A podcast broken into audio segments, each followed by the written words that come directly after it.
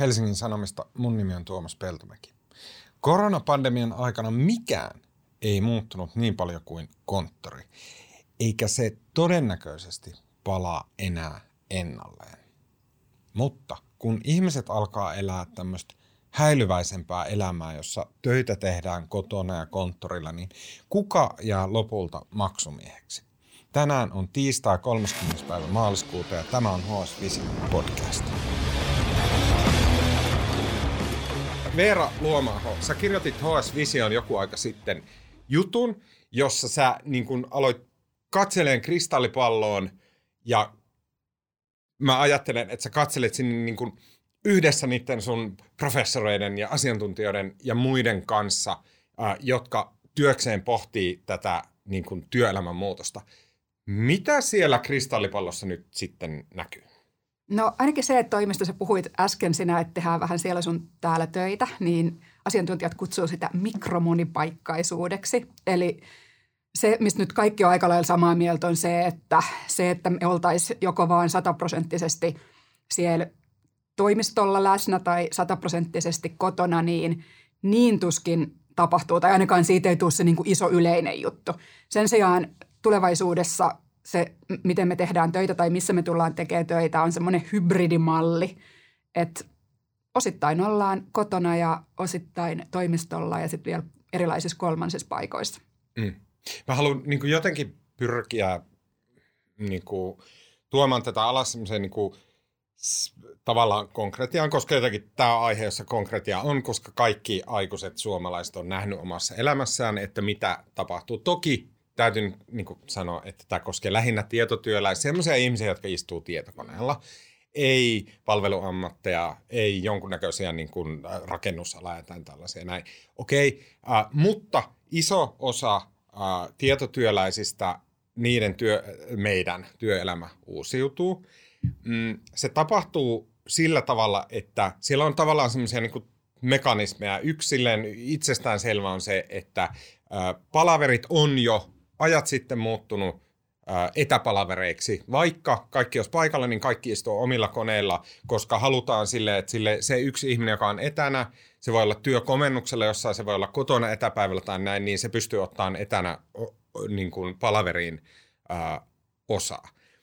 Ja sitten kun meidän palaverit onkin aina etäpalavereita, niin sitten yhtäkkiä avokonttori käy mahdottomaksi ympäristöksi. Ja kaikkia tällaisia ää, lainalaisuuksia on pulpahtanut pintaan.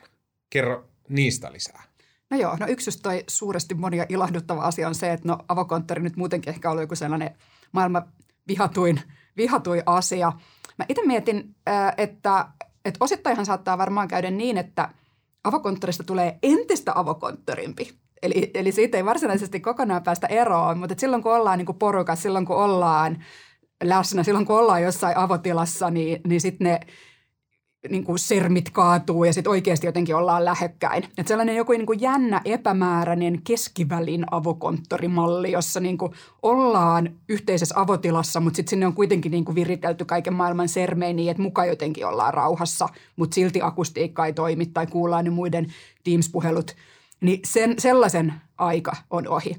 Et varmasti jonkinlaisia tämmöisiä niin kuin yhteisiä avotiloja tulee olemaan. Ne on pienempiä kuin ennen, koska osa on himassa – ja sitten taas on erilaisia tiloja niin kuin sit sellaisille ö, tarkasti määritellyille asioille, mitä tehdään.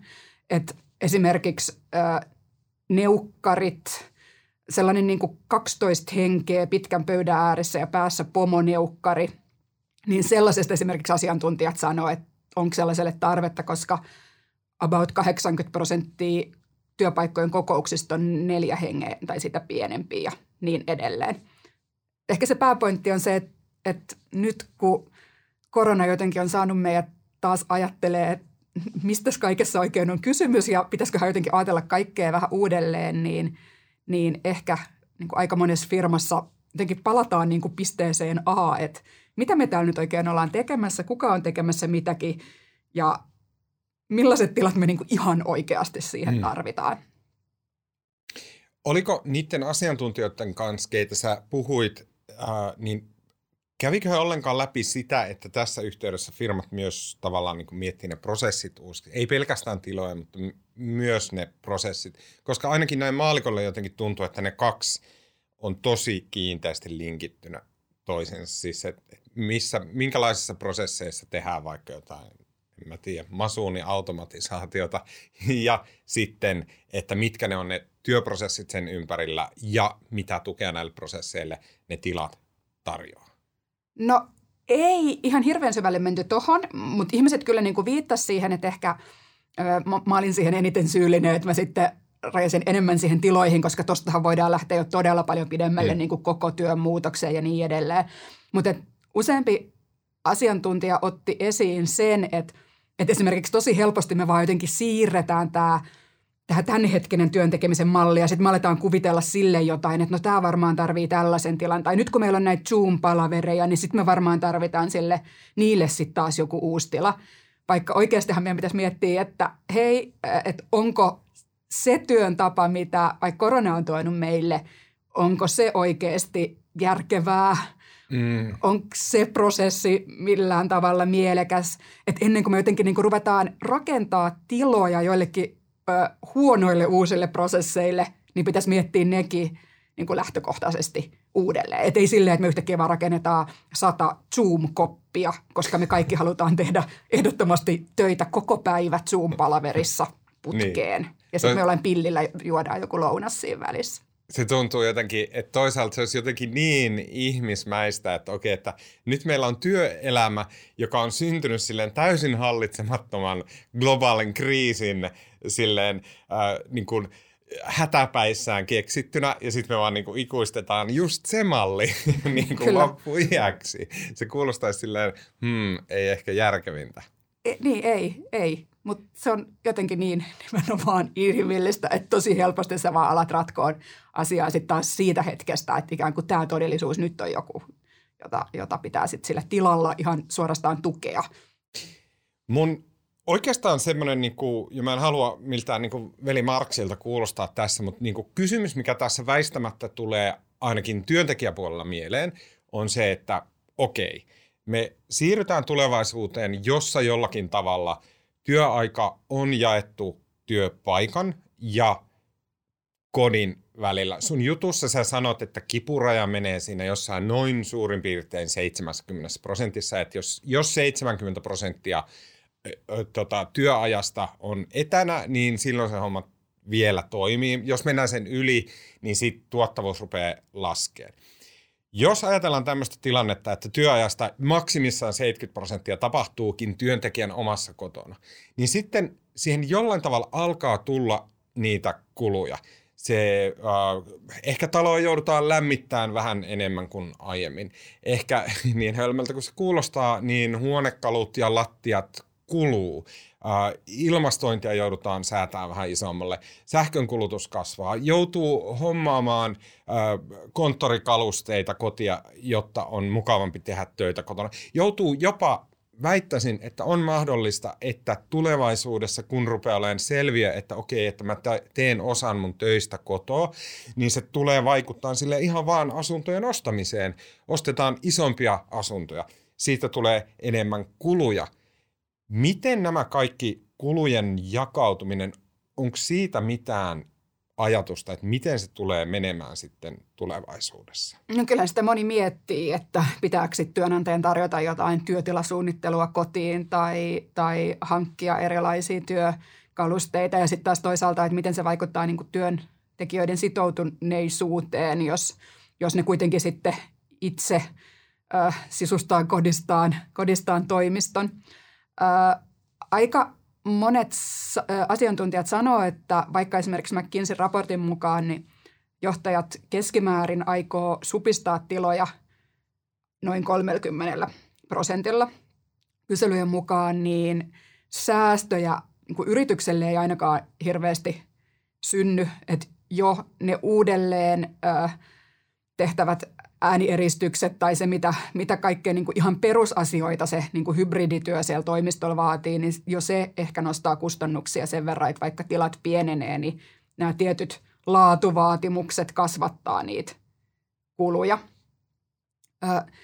Sitten yksi aika kiinnostava juttu on sitten semmoinen club and hub-malli, että tavallaan on semmoinen pääkonttori, mutta se ei olekaan joku niin kuin massiivinen pytinki, vaan enemmän tämmöinen niin kuin klubimainen tila.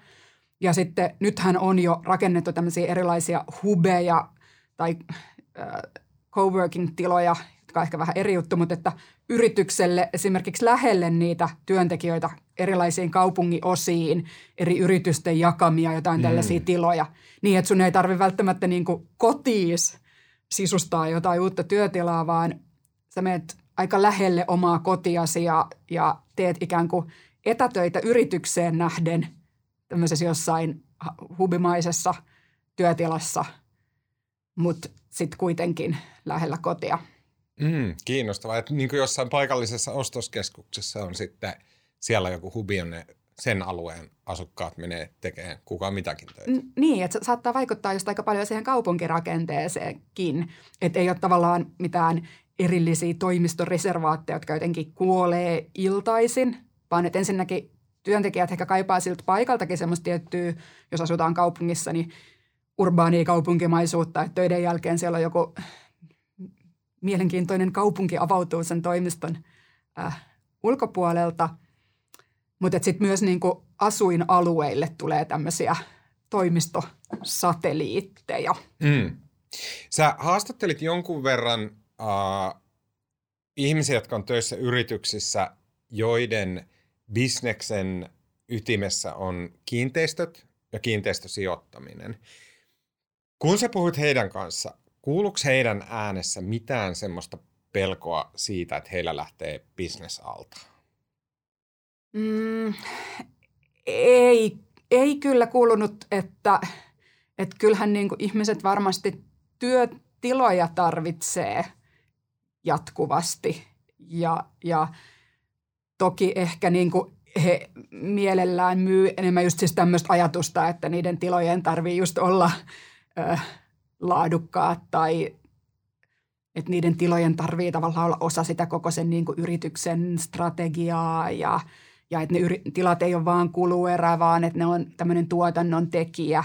Että varmasti, varmasti se niin kuin näkökulma ja heidän niin kuin lähtökohtansa vaikutti siihen, että miten he toivoo, ja, toivoo näiden asioiden tapahtuvan, mutta, mutta enemmän he olivat kyllä tosi innostuneita kuin millään tavalla huolestuneita tai peloissaan.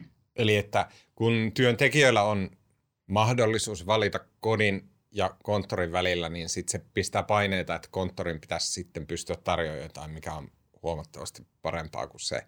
Ehkä se harmaa, harmaa nollalla eurolla kasaan vedetty ympäristö, missä moni työskentelee. Niin, ja sitten ehkä se on tehnyt niin kuin työhyvinvoinnista semmoisen niin kovemman tason kysymyksen, ja ne tilat liittyy siihen, että tietyllä tavalla koronahan aika niin kuin yhdessä yössä teki semmoisen tietynlaisen valtasiirtymän niin kuin työnantajalta työntekijälle, että sellaiset asiat, mistä on aikaisemmin puhuttu vähän niin kuin teoreettisella tasolla, niin muuttui tosi todellisuudeksi. Että nyt vaikka esimerkiksi ajatus siitä, että joku äh, itseään kunnioittava tietotyön äh, yritys ei tarjoisi vaikkapa työntekijöilleen joustavaa mahdollisuutta etätöihin, niin tuntuu tosi vanhentuneelta. Mm.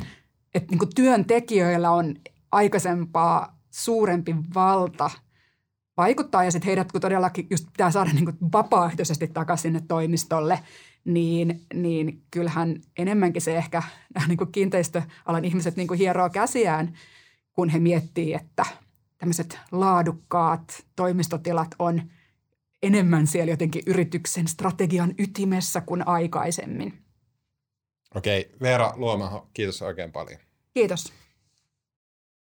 Tämän podcastin sponsoroi Helsingin Sanomien tilaajat. Jos sulla ei ole vielä tilausta, niin voit kokeilla semmoista kahden viikon ajan ilmaiseksi ottamalla näytetilauksen osoitteessa hs.fi kautta parempaa kuunneltavaa. Okei, tänään hyvin todennäköisesti puhelimiin tulee uutisnotifikaatiota ainakin tästä aiheesta – VTV, joka on Suomen valtion monien moninaisten osastojen, virastojen ja ministeriöiden korkein rahankäytön vartija, eräänlainen kirjanpitäjien poliisi. VTV on ajatunut vaikeuksiin niiltä osin, että useissa medioissa on viikkoja käyty keskustelua viraston pääjohtajan kuluista. Eilen maanantaina eduskunnan puhemiehet päättivät siirtää pääjohtaja Tytti Yliviikarin syrjään tämän asian tutkimisen ajaksi. Tänään eduskunnan kansliatoimikunta tekee päätöksen, että hyväksyykö se pääjohtajan hyllytyksen. Kuva- ja äänituotannosta sekä leikkauksesta vastaa tänään Mikko Peura. Mun nimi on Tuomas Peltomäki ja tämä podcast toimitetaan Helsingin Sanomien visiotoimituksessa. Nähdään huomenna.